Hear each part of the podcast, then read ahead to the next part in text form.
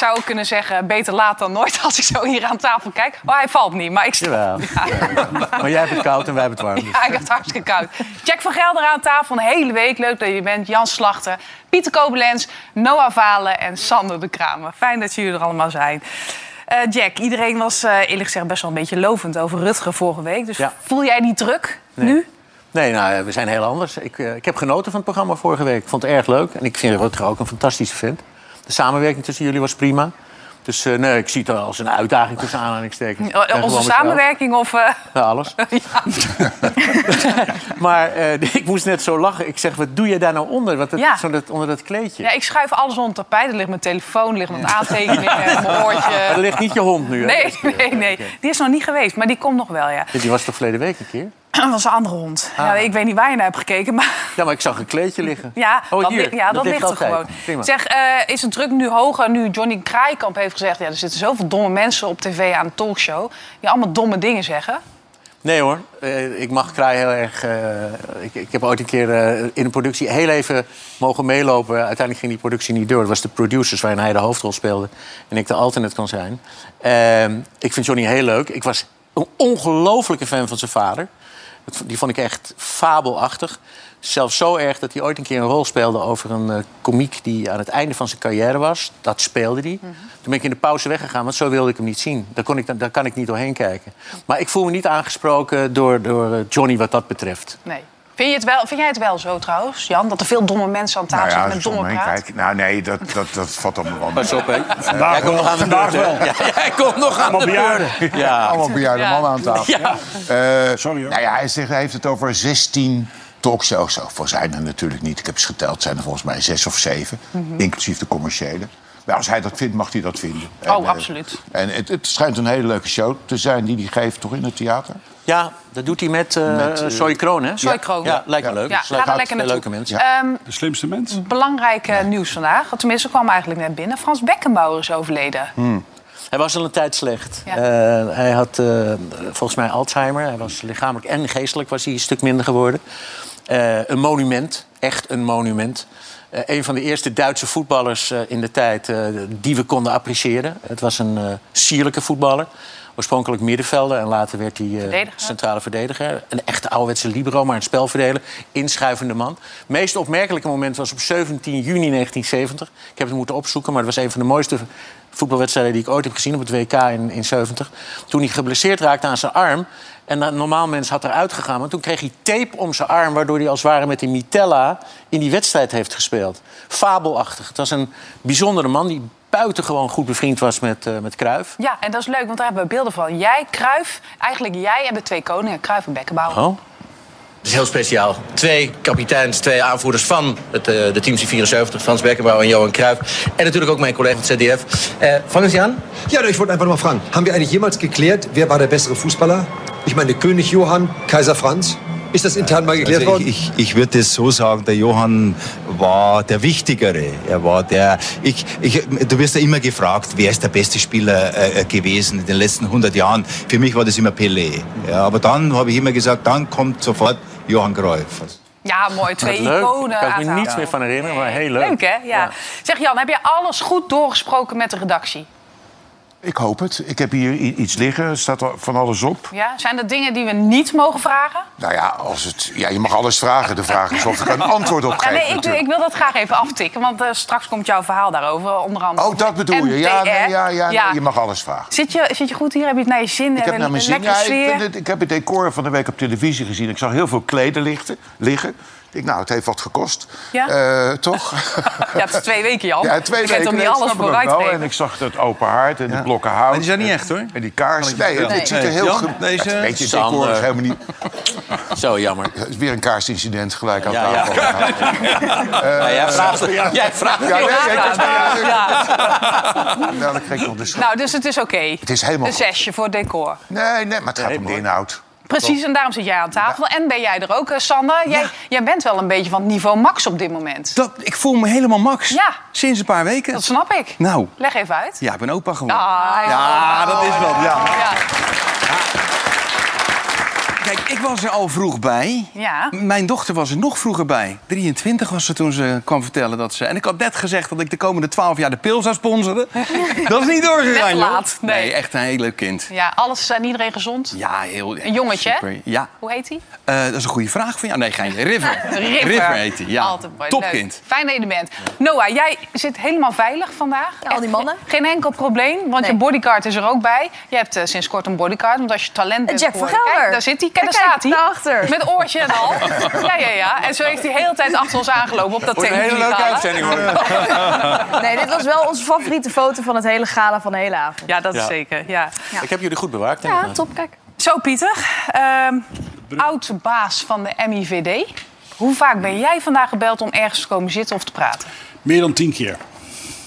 En je hebt tegen iedereen gezegd nee. Het was steeds dezelfde. Het waren jullie steeds. Nee, het is vaker. Nee. Ja, je bent plat gebeld. Ja, wat grote kranten, door een aantal televisieprogramma's. en toen heb ik jou geappt dat eh, dit je laatste kant... Nee, we hebben veel gebeld. Ja, het is natuurlijk een onmogelijk onderwerp. Want je wil vandaag eh, beginnen met het bruggetje inhoud. Dan ga ik je daar enorm teleurstellen, denk ik.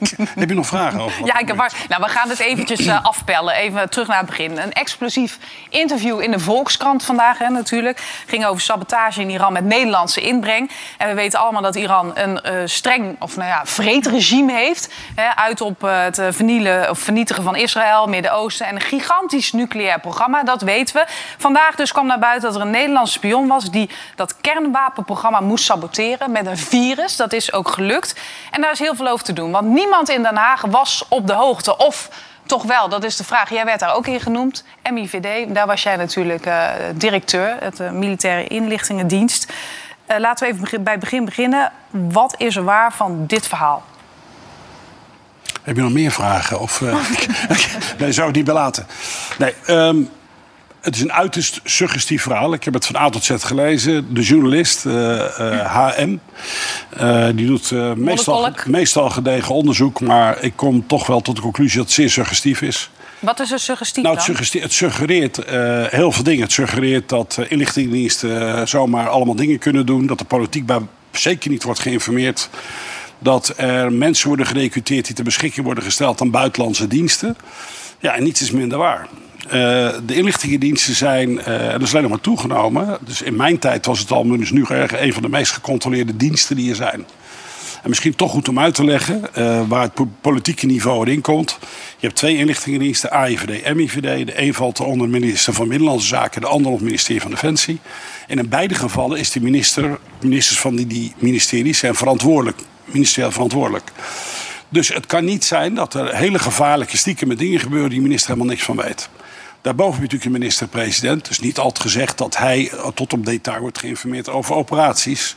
Want hoe meer mensen je informeert, hoe groter risico eventueel betrokken mensen die je uitstuurt eh, daarbij lopen. Het gekke is alleen dat eh, meneer M. die heeft zich suf zitten vragen. En met name aan mensen die allemaal anoniem zijn en lang vertrokken zijn. En die nu allemaal verontwaardigd zijn en ergens wat van vinden. Je nog maar eh, af moet vragen of het allemaal wel klopt.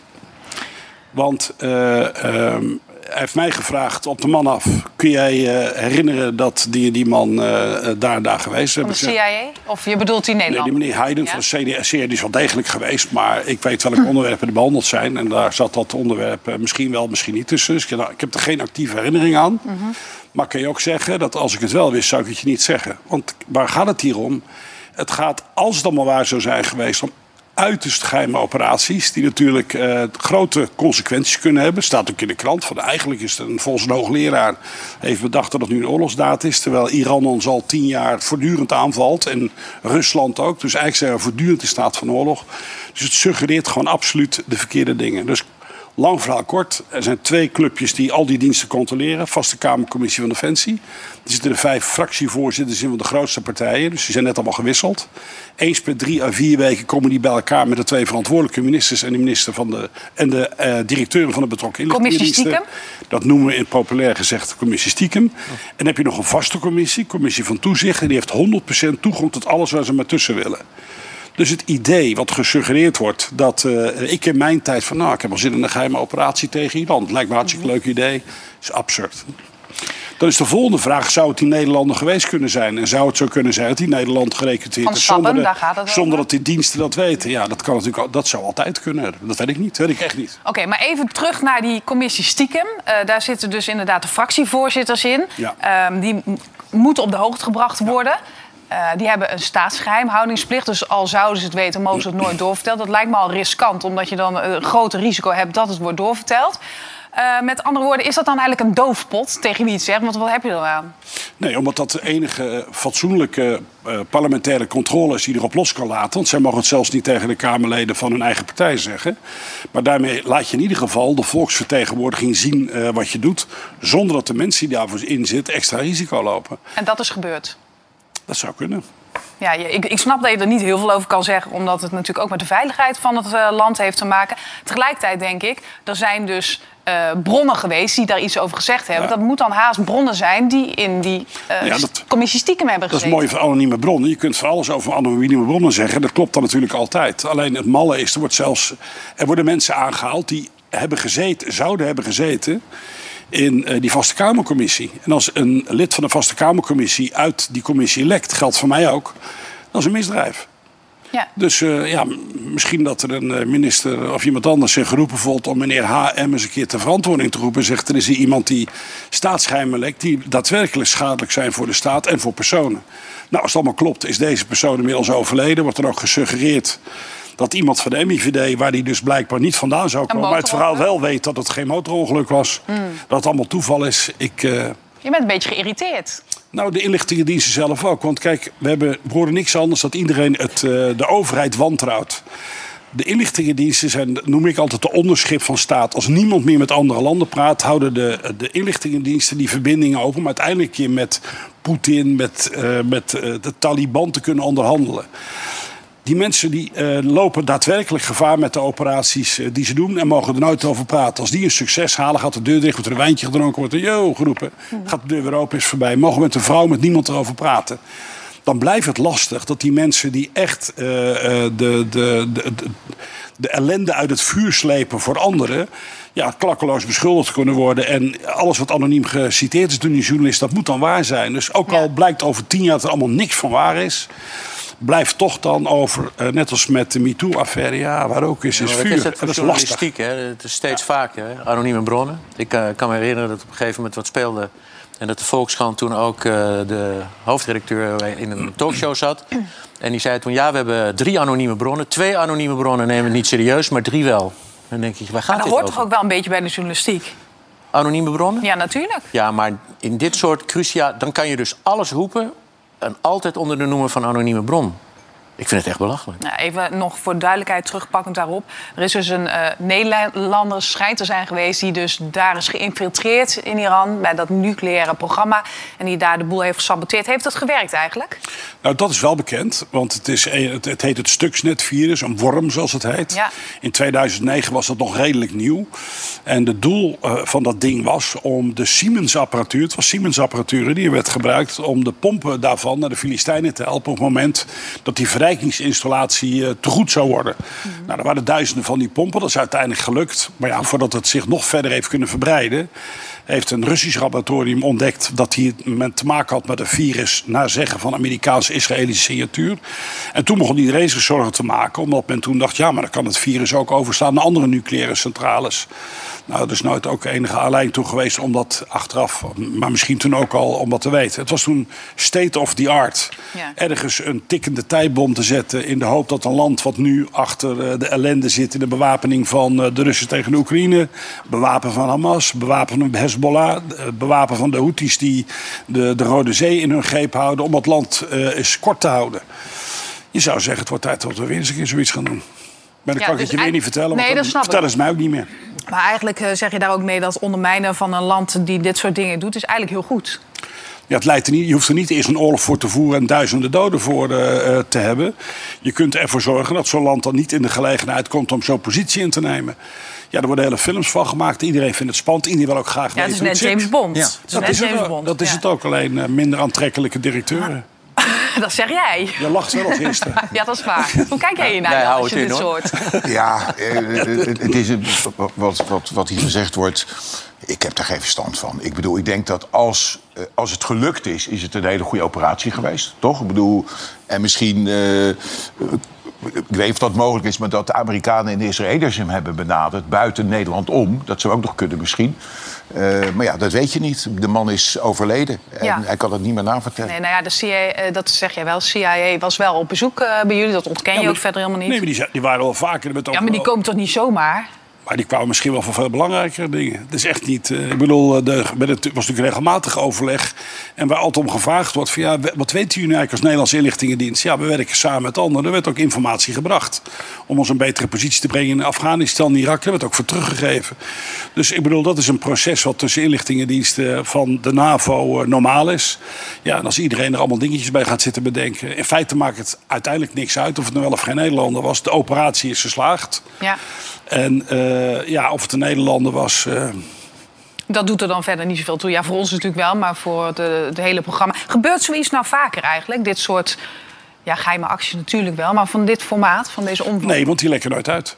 Nee. En dat is jouw irritatie dat het nou is uitgelekt. Vind je eigenlijk dat de Tweede Kamer, die vraagt dan op opheldering... denk je van, logisch dat ze het vragen... of denk je, ja, bemoei je er niet mee? Nee, maar dat is, eh, ik, die Tweede Kamerleden zouden moeten weten, hebben ze er maar net ingewerkt. Dan kan stellen ze honderd vragen dat ze daar geen antwoord op krijgen. Want dat gaat juist via die vijf fractievoorzitters eens in de drie tot vier weken. Dus het enige wat zij moeten doen is van meneer, mevrouw de fractievoorzitter. Ik neem aan dat u dat onderwerp bekend is. Dan krijgen ze later horen, ja, we hebben het erover gehad, alles oké of niet. Ja. En of niet, is dus hier opeens een inlichtingendirecteur verdwijnen eh, uit zijn functie. Ik zat nog even... Ja, dat kan ook nog inderdaad. Ik stond even te denken over wie eh, toen minister van Defensie was. Middelkoop. Middelkoop, ja. Wist hij ervan eigenlijk? Wat denk je? Jij mag één keer raden. nee, ik raad niet meer. Dat is niet goed. Nee. Ik heb er geen actieve herinnering aan, dus ik zou ook niet kunnen zeggen of het niet. goed is. Nee. Tot slot, want eh, dat was toen. Eh, heb je enig zicht op hoe het nu staat met dat kernwapen eh, gebeuren in Iran? Nou in ieder geval eh, zijn de prognoses in mijn tijd waren ze dat ze binnen vier of vijf jaar nucleaire wapens zouden kunnen produceren. Ja, men is nu beduidend, een beduidend stuk verder. En Nederland voelt zich er altijd ongemakkelijk bij, omdat de technieken die gebruikt worden daar zijn ooit gestolen door een Pakistan eh uit Urenco in Hengelo. Dus dat maakte het altijd extra vervelend voor Nederlanders. We hebben al zo'n grote mond over als nog wat. En dat brengt ons mooi bij het begin van het onderwerp. Daar is het dus ook niet gelukt om iets geheim te houden... met vergaande consequenties. Want het hele Noord-Koreaanse nucleaire programma berust op die kennis. Ja. Iran, idem dito. Syrië, wat ermee begon, idem dito. Dus we kunnen wel een grote mond hebben. Wij zouden eigenlijk hebben moeten leren dat geheimhouding hartstikke belangrijk is. En ook voor ons allemaal betekent Zijn wij in gevaar geweest? Met deze typische Ja? affaire? Nee, want als je kijkt naar het eindresultaat... eh, heeft het ze alleen nog verder achterop eh, laten komen. En ik denk dat niemand echt benauwd was voor een conventionele oorlog met Iran. En dat is nog steeds het geval. Nee, maar niet als, als zij erachter komen dat het dus inderdaad die Nederlander betrof... dat het ook meteen... eh, ja, neem lekker. eh. Gaan jullie lekker Vind saai worden, Jack? lekker? Ja, Want dit is een beetje lekker bommenpraat. Die komen uit het Rijksmuseum, die zijn van VI vorig jaar. Maar goed. Nee, als zij wisten dat het een Nederlander zou zijn... dat wij als land misschien in gevaar zouden zijn. Nee, dat, dat zei ik net. Kijk, dan zouden we nu al twintig keer oorlog hebben gehad met Rusland en met Iran en met China en Noord-Korea. Waarvan we kunnen aantonen dat ze regelmatig ons op, op cyberniveau aanvallen. Maar het is wel iets waar we mee. Dus het is goed dat je iets langer blijft stilstaan. Eh, om misschien wat langzamer praten, wat meer tijd voor dit onderwerp. Ja, maar ik eh, vind, ik vind het wel interessant, hoor, Pieter. Kijk, we gaan nu naar een, we gaan nu naar een onderwerp, Pieter... Waar Jan alles vanaf weet, waar hij ontzettend van heeft genoten. Want, de film? ja, die, zoek dat maar even uit elkaar. Microfilm. Jan, hoezeer heb jij lekker achterover gezeten op de bank... kijken naar het 41ste grootste comeback-interview van Gordon? Ja, nee, ik heb, ik heb het niet gezien. Een heel klein stukje. Ja, en? Ik heb er veel over gelezen. Ja, er wordt nu heel veel geroepen van dat Bo niet kritisch genoeg is geweest. Dat het geen dipty-interview was. Ja, en wat hij nou gezegd heeft over, hoe heet hij, Gavin? Ja, Ja. dus dat maakt niet zoveel uit. Maar ja, maar goed, dat was ook niet nou heel erg verstandig... om, om dat te verbinden aan een broer van hem die, die dus overleden is. En, en nou ja, weet je, dat vond ik niet heel erg slim. Maar aan de andere kant, kijk, het is een feel-good programma. Dus ik zit, dat zit met die kaas nog in mijn mond. Ja, de helft valt uit je Ja, mond. ja. ik zag het wel. Ik zit hier helemaal onder, eh, Jan. Neem er een stokje bij anders. Ik wilde je nog sparen, maar Ja, nee, eh, dat gaat mag niet zeggen, hoor. Nee. Op de microfoon. Maar goed, eh, maar, eh, maar Bo, die, die, ja, het is een feel-good programma. Dus het is van, we gaan wat drinken, we gaan wat eten. Dus of je nou van Bo kunt verwachten dat het echt een diepte-interview had moeten Heeft zijn... het Gordon goed gedaan, denk je? Dat denk ik eerlijk gezegd van. Nou, ik had Ja, het ik wel denk te van doen, wel. hoor. Ik had het wel echt met Waarom? hem te doen. Nou, gewoon medelijden. Ik vind wel... eh, Medelijden is heel erg, hè, als je dat hebt. Ja, dat is. Nou, dat is maar zo, zo, zo stond hij natuurlijk ook in. Twee zelfmoordpogingen gedaan. Eh, hij vertelde echt heel open en eerlijk. En ik had ook wel echt de indruk dat hij. eh, Ja, vond je hem dat hij eerlijk? diep ging. Ja, ik denk het wel. Eh, Of denk je dat hij het zelf zo geloofde? Nee, ik denk dat hij. eh, van wat ik tot nu toe van hem gezien heb, is het heel vaak show en heel vaak de grote Gordon show. Maar nu zag ik ook wel een hele kwetsbare man. Ja, ik denk, ik denk dat mensen er verschillend tegenaan kijken. Eh, Ik had eh, gisteren ook wel een goed gevoel erbij. Ik vond het mooi om te zien. Ja. Eh, en Bo is natuurlijk geen, überhaupt geen meesterinterviewer... maar kan wel de sfeer bepalen aan een tafel. En dat deed hij in dit programma ook weer voortreffelijk. Eh, je weet bij Gordon nooit wanneer het acteren is en wanneer het echt is. Ik had gisteren het idee dat hij best echt was. En wat er, of hij nou acteert of dat hij zo is... Het is gewoon in wezen een zielige man die aan het zoeken is naar geluk zijn hele leven al. En dat najaagt en allerlei tegenslagen heeft gehad. Dus dat vond ik best ontwapenend. Ik vond het echt, eh, überhaupt, eh, ook de combinatie eh, met Ruben Nicolai en met Maurice Stijn, Ja. vond ik prima. En natuurlijk, dat zit dan meer op mijn vakgebied. Maurice Stijn had hier wat meer kunnen ondervragen. Maar het was juist een keer mooi om het zo te zien. Ik vond het, eh, ik vond het boeiend en ik vond dat Gordon er goed vanaf kwam. Ik weet dat Gordon heel veel vijanden heeft. En ik mag hem ook lang niet altijd. En ik vind hem ook wel eens dat hij vals is. Maar aan de andere kant heeft hij ongelooflijk veel humor. En gisteren toonde hij naar mijn idee meer menselijkheid dan in lange tijd getoond. Ja, het was niet alleen maar gezellig praten. Ze ging ook nog eventjes skiën. En dat ging soms goed, soms niet.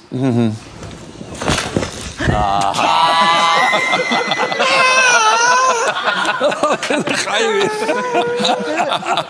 Daar was die. Ja, weet je, als niemand lacht om een grapje... dan moeten we deze er even ingooien.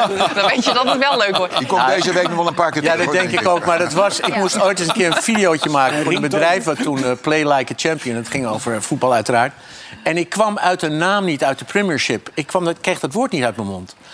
En als je op een gegeven moment een woord niet uit je mond krijgt... dan lukt, Lukt het, het niet ook meer. gewoon niet meer. Nee, heb ik ook wel en als last dan, van. als dan achter de camera mensen beginnen... of deuren gaan dicht, ja, dan kan je niet meer. Ja, Dus ik vind het niet erg. nee. Nou ja, ik zei tegen jou. eh, ik vind het niet erg om, eh, om te lachen.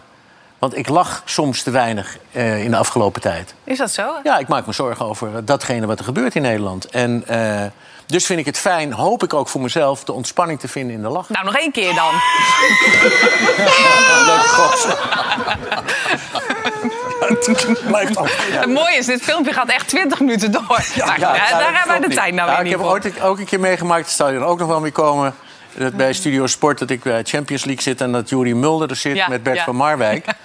en, en de stoel van Jury die zakt zo. Die zakt steeds verder. Dus je ziet Jury steeds kleiner worden... en Bert van Marwijk daardoor in beeld als ware groter. Ja. Maar Bert denkt, ik zit hier niet om te lachen. Dus die zit zo voor zich. Nou, die krijgen we morgen. En dan mag je hem opnieuw ja. inleiden. ja, leuk. Leuk. Zo, Jan, je was ook voorpagina nieuws eh, natuurlijk afgelopen weekend. Je bent een beetje boos op de NTR. Waarom? Nou ja, boos. eh, kijk, we hebben Omroep Breed hadden we afgesproken... we gaan een programma maken over grensoverschrijdend gedrag. Wat betekent media. dat nou? In, in, de hè? Ja, in de media, maar ook wat breder. Hè? Dus hoe zit dat in ziekenhuizen, noem het allemaal maar op. Ja. Eh, alle omroepen zouden meedoen. Dat was de voorwaarde. En het zou gaan over, niet zozeer over recente affaires... maar wat, wat betekent het nou om voor televisie te werken? Hoe ga je er als werkgever mee om? Laat je mensen soms niet te veel werk? Nou, alles wat ermee te maken heeft. Dus dat was de afspraak. Alle omroepen doen mee. We zouden het uitzenden voor het verschijnen van het rapport. En we eh, zouden het niet hebben over recente affaires. Ja, rapport van Rijn, daar heb ik het Rapport van. Rijn, heb Ja. ik het over. Nou, dus ik ben daar naartoe gegaan, naar een kasteel. En daar zat Koen Verbraak en ik werd geïnterviewd. En op een gegeven moment ging het ineens wel over recente affaires. Eh, er werd ook tegen mij gezegd... weet je dat er ook bij Omroep Max een grensoverschrijdend eh, geval is geweest? Nee, vertel. Bij de geknipte gast. Wat zeg je? Bij de geknipte Nee, gast. niet bij de geknipte gast. Waar dan? Bij Sterren op het Doek. Oh ja, ster op doek. En sorry. er wordt door een buitenproducent gemaakt. Dus niet door ons, dus het was niet zozeer bij Max. Maar goed, ik ben er wel verantwoordelijk voor. Nee, ik weet dat niet, ik ga dat onderzoeken. Ehm, het, onder- het interview is afgelopen en een paar weken daarna hoor ik ineens... dat twee omroepen zijn afgehaakt. BNN-Vara en de NOS. En dat zijn toch wel een beetje de hoofdrolspelers in deze affaire. Twee, het zou niet eh, voor het eh, verschijnen van het rapport uitgezonden worden, maar na het verschijnen van het rapport. Ja, toen had ik zoiets van, jongens, jullie zijn de spelregels nu aan het veranderen. Dit was wat we hebben afgesproken met elkaar. Eh, dus ik heb daar mijn bezwaar tegen gemaakt. Ik heb gezegd, nee, ik wil niet hebben dat jullie dit materiaal gebruiken. Dat fragment over sterren op het doek, dat mag je gebruiken. Want Ja. het leek net alsof ik dat dan niet wilde. Ja. Dat mogen ze integraal uitzenden. Wangedrag eindredacteur. Ja. Ja. Eh, en dat, dat heb ik vandaag ook ontdekt. Ik heb gesproken met verschillende mensen. Want dat wordt dan maar zo gezegd. Er zit een mevrouw in die uitzending... die ja, beklag doet over die eindredacteur. Eh, en ik heb wat mensen gesproken van de redactie van het programma... bij die buitenpro. Die zeggen, nou, we hebben nooit grensoverschrijdend gedrag... van die man gezien op de vloer. En ik heb ook tegen de NTR vandaag via de mail gezegd... ik vind prima dat jullie die vrouw het woord laten. Maar laat dan ook in ieder geval, hoor ook die man. Want daar heb je het dus. Ja. maar dan zeggen ze, nee, dat gaan we niet doen. Het gaat om het gevoel van deze mevrouw. En jij wil horen en wederhoor. Maar even Hoor terug naar het begin, want jij zei... Ze zouden het wel doen, maar die, ze hebben hem eruit geknipt. Ze doen hem uit. Nee, nee, nee, nee. Die, die man heeft vandaag gebeld met Koen Verbraak. En nu zegt de NTR ineens, we hebben geen afspraken gemaakt. En waar ging het dan wel om? Wat is, wat is precies hetgeen wat je hebt verteld... wat je er niet in wil hebben? Want nu kun je Nou, ze vertellen, dan ben mogen, je ze zo mogen, voor. nee, kijk, weet je, ik heb antwoord gegeven op vragen die gesteld zijn. Eh, en het rapport was nog niet uit. Nu gaan Over we dit Matthijs uitzenden na het verschijnen van het rapport. En het kan goed zijn dat ik dan hele andere antwoorden gegeven zou hebben. Ja. Het is een beetje mossig naar de Maar maaltijd. welk antwoord heb je gegeven? Ja, ja, ik- hoe het bij ons gaat, wat ik, wat ik daarvan vind, hoe je daarmee om moet gaan. Maar wat heb je gezegd over Matthijs van Nieuwkerk? Eh, ja, toen ging het over, over, over, geloof ik, de enorme druk die daar was... en de enorme hoeveelheid aflevering die hij heeft moeten maken. Helemaal geen spraakmakende dingen. Maar als je zegt op voorhand, we gaan het er niet over hebben. Als je zegt, we doen het met alle omroepen. En je zegt erbij, we doen het voor het verschijnen van het rapport. Er was nog iemand anders, die, ik zal zijn naam niet noemen... die precies hetzelfde heeft meegemaakt. En als Koen Verbraak nu ineens vandaag zegt, middels een woordvoerder... ik heb geen afspraken gemaakt, terwijl zwart op wit kon ik vandaag aantonen... dat die afspraken wel zijn gemaakt...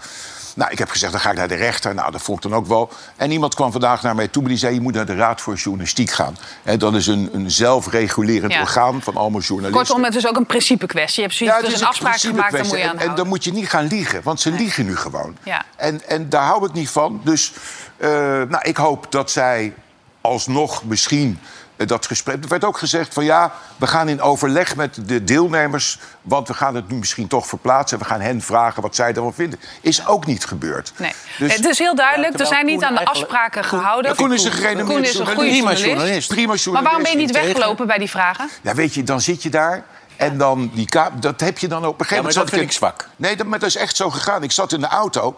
Toen dacht ik, ja, hè, het is eigenlijk wel erover gegaan. Ja. Dus nou, als dat nog het enige maar jij bent was zo geweest... ervaren, Jan. Ja, nee, maar toch- stel- dat dat het enige was geweest, had ik het ook op zijn beloop gelaten. Maar het feit dat ze en BNNVARA doet niet mee, de NOS doet niet mee... en het komt ineens na het onderzoek, dat is mosterd naar de maaltijd. Dat- Waarom vind jij dat hij had weg moeten lopen?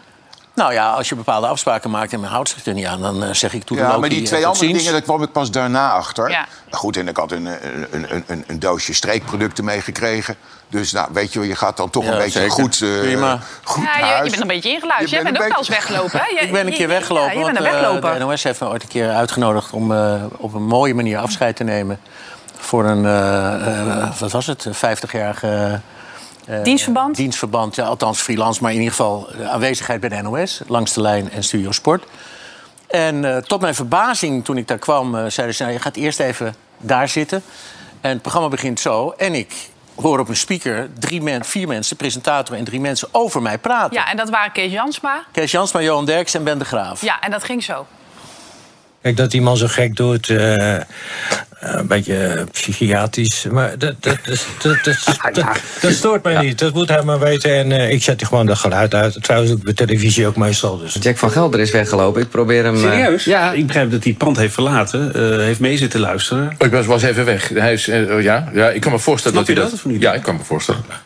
Ja, ja, was er klaar mee. Nou ja, Ja, ging maar door. En ik zat in een kamer. En, en, en Johan die, die vond dit wel en dat wel. Maar die, die was heel neutraal. Kees was, nam het meteen voor mij op. Dat hoor je nu ook. En, en Ben de Graaf is de grootste azijnzeiker die je kan vinden. In, eh, Zo, dat is is ook gezegd. één één. maar, dus, nee, maar goed, dat, dat weet iedereen. Heb je hem nog wel eens gesproken? Nee, nee, nee, nee, nee. nee. Zullen we hem uitnodigen morgen? Ja, lijkt me Nee, maar, dat is, maar, maar, maar hij loog ook over bepaalde dingen. Ja, maar dat En- is- En, dat, dat vond ik heel erg. ja. Maar ik kon dus niks zeggen. Nee. Dus ik, ik werd heel lang langzaam geknipt en geschoren. En dat was al lang gebeurd, een jaar of 15 eerder.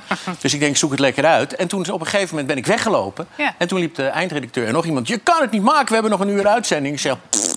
dus ik heb genoten in de auto van een uur hoe ze er doorheen zijn Dat zei jij niet, Jack. Wat zei jij? Ja, 100%. Nee, jij zei iets anders. Wat heb ik Ja, nou jij gezegd? hebt tegen onze redacteur iets anders gezegd. Ja, die- op z'n Amsterdams. Ja, zeg maar. De tyfus. Ja. Zoiets. Ja, lekker hoor. Over weglopers gesproken.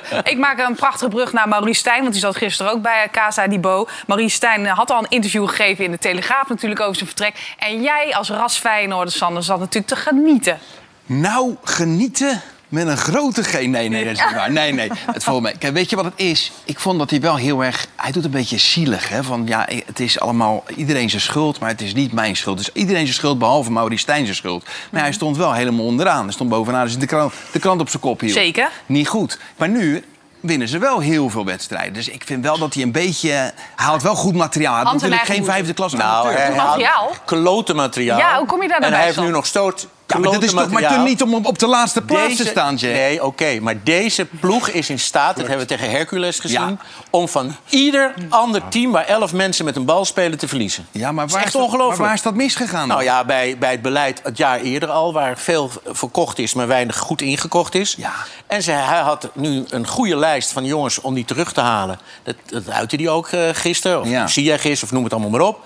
En er kwamen allerlei echt jongens die niet kunnen voetballen op Ja. dit niveau bij Ajax. Maar je snapt wel, als je met je volle verstand een contract tekent... en je gaat ergens staan, voor zo'n groep gaat staan...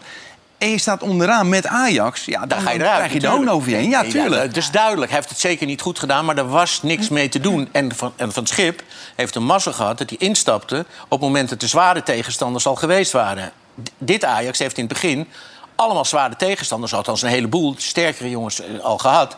En Ajax kreeg een beetje reut. En Ja. krijgt vervolgens ook PEC gelijk, Hercules, eh, Ja. nou noem het maar op. Nou, Ja, dat ik is heb allemaal de spelen. schuld van Mislintat. Dat wordt er dan ook steeds... nee, in maar ieder van geval degene die Mislint dat ook aan... aangenomen hebben. Maar dat is wel wat Sjaak Zwart altijd zegt, toch? Nou, Ja, nou, ik was vanmiddag op bezoek bij Sjaak Zwart. En wat leuk is, ik was bij Zeeburgje. En dat doet hij al 51 jaar. Sinds hij gestopt is met profvoetbal... speelt hij op maandagmiddag met een groepje mannen een rondootje. Voor de mensen die het niet weten, een rondootje, dat is een beetje lummelen. Dus er staan er twee in het midden en die moeten de bal... eh, Walking voetbal. Walking voetbal. Nou, dat is wat anders. En eh Sjaak, dat vind ik ook, die heeft dat gedaan met Johan Cruijff heeft meegespeeld. Guus Hiddink speelt nu nog wel eens mee. En hij is 85. En Daar kun jij ook dit- mee aan meedoen, eh, Pieter, zie ik. Ik denk het wel. Dat tempo is kom bekend. Gaat net. Ik zie wel iemand weglopen. Mag dat? Mag het Dit was daar het wel? einde, Pieter. Dit was het einde. Nee, maar de manier waarop Sjaak dat doet, de pages die hij nog geeft... dat vind ik wel mooi om te zien op zijn 85ste. Maar als je inderdaad over Mislintat begint... dan loopt hij helemaal leeg. Best wel uitgebreid interview met hem gehad vandaag. Ehm, en het grappige was, ik heb hem voor de Oranje Zomer... eerder dit seizoen ook gesproken. Eh, dat was op de open dag van Ajax. Toen was de selectie nog niet helemaal compleet. Maar het seizoen ging bijna beginnen. Ze moesten tegen Heracles, Fortuna en Excelsior. En toen zei Sjaak het volgende. Negen punten. Nou, laten ze zondag wel laten zien dan tegen Heracles of zaterdag. Dan Excelsior, Fortuna, dat zijn natuurlijk ook niet de grootste partijen. Mooie inspelploegen, Inspeelploegen. noemen we zo. Nou, dat werd twee keer gelijk natuurlijk. Dat bleek allemaal niet zo te zijn. Eh dit Lekker, hè, weekend oude beginnen ze beelden. weer eh, tegen Go Ahead Eagles. Uit. Het woord inspelploeg, dat gebruikte hij niet. Maar Lastig. moet kunnen volgens Sjaak. Nou, Kijk, ik verwacht dat Ajax eh, tegen dat soort wedstrijden gewoon winnen. Kijk, PSV uit, Feyenoord uit. Dat zijn ploegen Twente nu, AZ. Dat zijn toch wel ploegen die, waar je het moeilijk tegen kan krijgen. Hebben goede elftallen. Ja. Maar de rest moet je allemaal verwinnen. Ja, als daar zaak ligt, worden ze gewoon kampioen, hoor. Ja, maar hij zegt toch eigenlijk hetzelfde wat ik net zeg, Jack? Dat hij, dat hij van die kleine clubs eigenlijk allemaal had moeten winnen. Ja. En dat heeft hij ook niet gedaan, Stijn. Nee, oké, maar dat winnen ze ook niet. Maar ik denk dat ze zondag, ik geloof dat ze zondagmiddag spelen in de Vetkampstraat in, in Deventer. Dat ze het heel moeilijk krijgen. Die ploeg is gewoon heel lastig te bestrijden daar. En nogmaals, kijk, als Ajax gewoon heel gedegen is, maar er is geen leider in het elftal. Er is één leider, echt maar één leider. Die is 17 jaar. Nu net 18 bijvoorbeeld. Hato. Hato. En de rest is pseudo-leiders. Ja. Berghuis is geen leider. Bergwijn is geen leider. Dat andere is er gewoon allemaal niet. Ze hebben geen verdedigende middenvelder. Ze hebben een verdediger waarvan ze allemaal zeiden... nou, dat is nou de enige goede aankoop, Soetalo. Nou ja, dat is echt verschrikkelijk. Dus dit team is gewoon niet goed. En als ze dus nu niks verkopen... ze hopen stilletjes dat Bergwijn en Berghuis... eventueel voor veel geld nog zouden weggaan... dan kunnen ze wat kopen. Maar ze kopen een speler, Miko Tatsen... Van, eh, die, die is nu verhuurd aan Mets. Nou, dan had, ik, dan had ik hem maar gehouden. prettige wedstrijd, nou zou ik zeggen. Ja. Joey Barton, daar wil ik nog even naartoe. Want Ja. die heeft veel stof doen opwaaien daar in Engeland. Die had weer eens een uitspraak waarvan je denkt... ja, oké. Nou ja, Joey Barton, eh, zijn bijnaam is ook Bad Boy Barton. Eh, een oud profvoetballer, is nu inmiddels trainer. Ehm, die staat wel bekend om zijn controversiële uitspraken en acties. Ehm, heeft dit weekend zich heel erg uitgelaten over Lucy Ward. Dat is een, een vrouwelijke commentator in Engeland. Maar eerder heeft hij ook al gezegd eh, uitspraken als... mannen die naar vrouwelijk commentaar luisteren... moeten zich eens laten nakijken. Ik ga het toch ook niet hebben over breien. Nou, dat is echt redelijk heftig. Eh, ik hoor hier een paar mensen heel stilletjes lachen. Maar, ehm, Eruit. Jullie staan op beeld, hoor. ik vind het vooral opvallend, omdat er in Engeland... en ik ben daar nu best wel af en toe voor de Premier League... die zijn echt een voorloper als het gaat om vrouwen. Heel veel presentatoren, bijna alleen maar vrouwelijke presentatoren. eh, commentatoren, eh, analisten zelfs. Hij zegt eigenlijk, die vrouwen die moet je daar helemaal niet neerzetten. Geen vrouwelijke commentator, slaat helemaal nergens op. Hoe denken jullie erover, Jan? Ik vind het prima. Jij vindt het prima, Jack? Ik heb het in het begin meegemaakt bij de Champions League. Er stond de ene eh, naar de andere nog mooier dan dat je denkt... nou, die komen voor de modeshow. Of eh, die hadden echt geen idee of er lucht in een bal zat. Eh, inmiddels is dat heel erg veranderd. En vind ik dat er heel veel vrouwen zijn die kijken hebben op voetbal. Hoe vind je Suze van. Kleef? Vrouwelijke commentator bij de Ja, vind ik wel goed. Ik vind het alleen jammer. eh, dat irriteert mij dan. Ik let, op, ik let op mensen hoe ze hun zinnen maken. Ze maken voortreffelijke zinnen, maar ze slist. En dat irriteert me. Ja, dat, dat, ja, ja, Ja, dat kan Dat toch? Dat kan toch? Maar ik vind het voor de rest heel erg goed.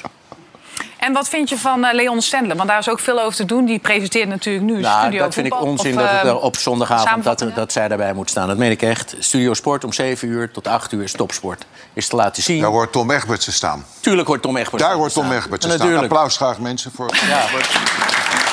Wat denk je, Jan? Komt hij nog terug? Ja, nou, het zou wel moeten, want, want hij heeft een contract bij de NOS. Eh, hij mag niet met ons praten, alleen maar wordt er gesproken via advocaten.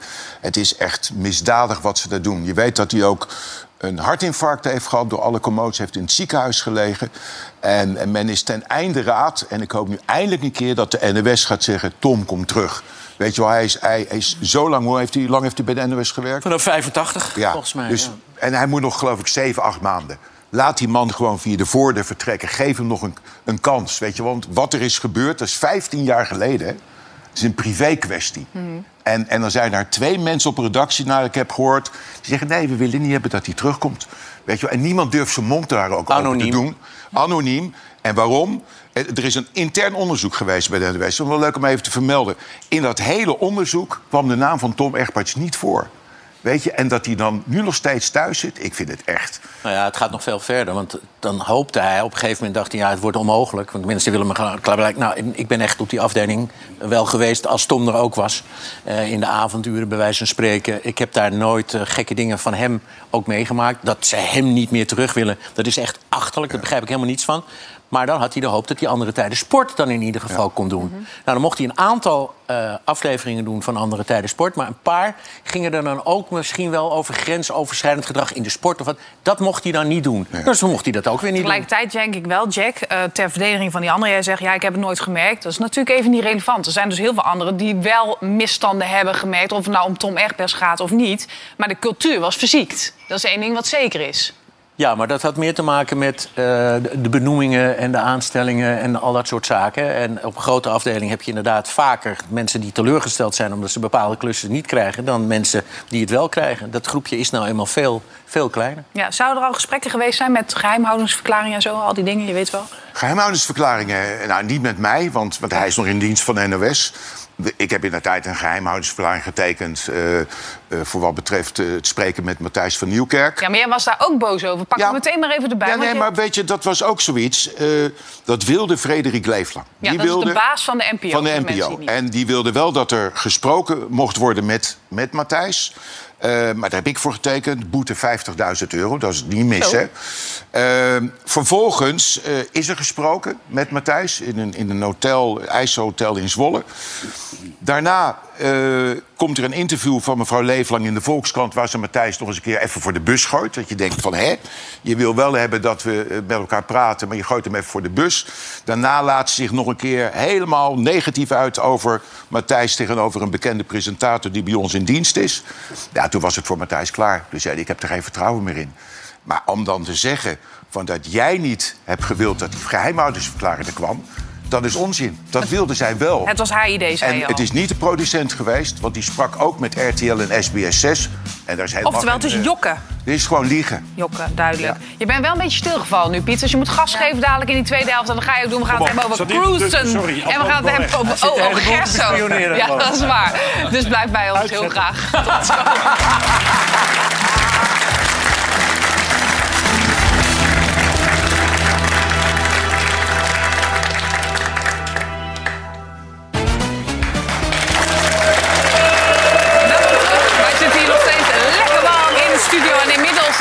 in het oosten is code geel afgegeven. Gevoelstemperatuur min 15 in het oosten. Oh. Maar heb jij geen last van? Ik heb mijn borstharen mogen gefeund. Ik heb Jan net gezegd dat dat de oplossing is. Maar hij heeft er maar drie, zegt hij. Dus Dat is een Oh. dingetje. Nee, dan kun je ze beter weghalen.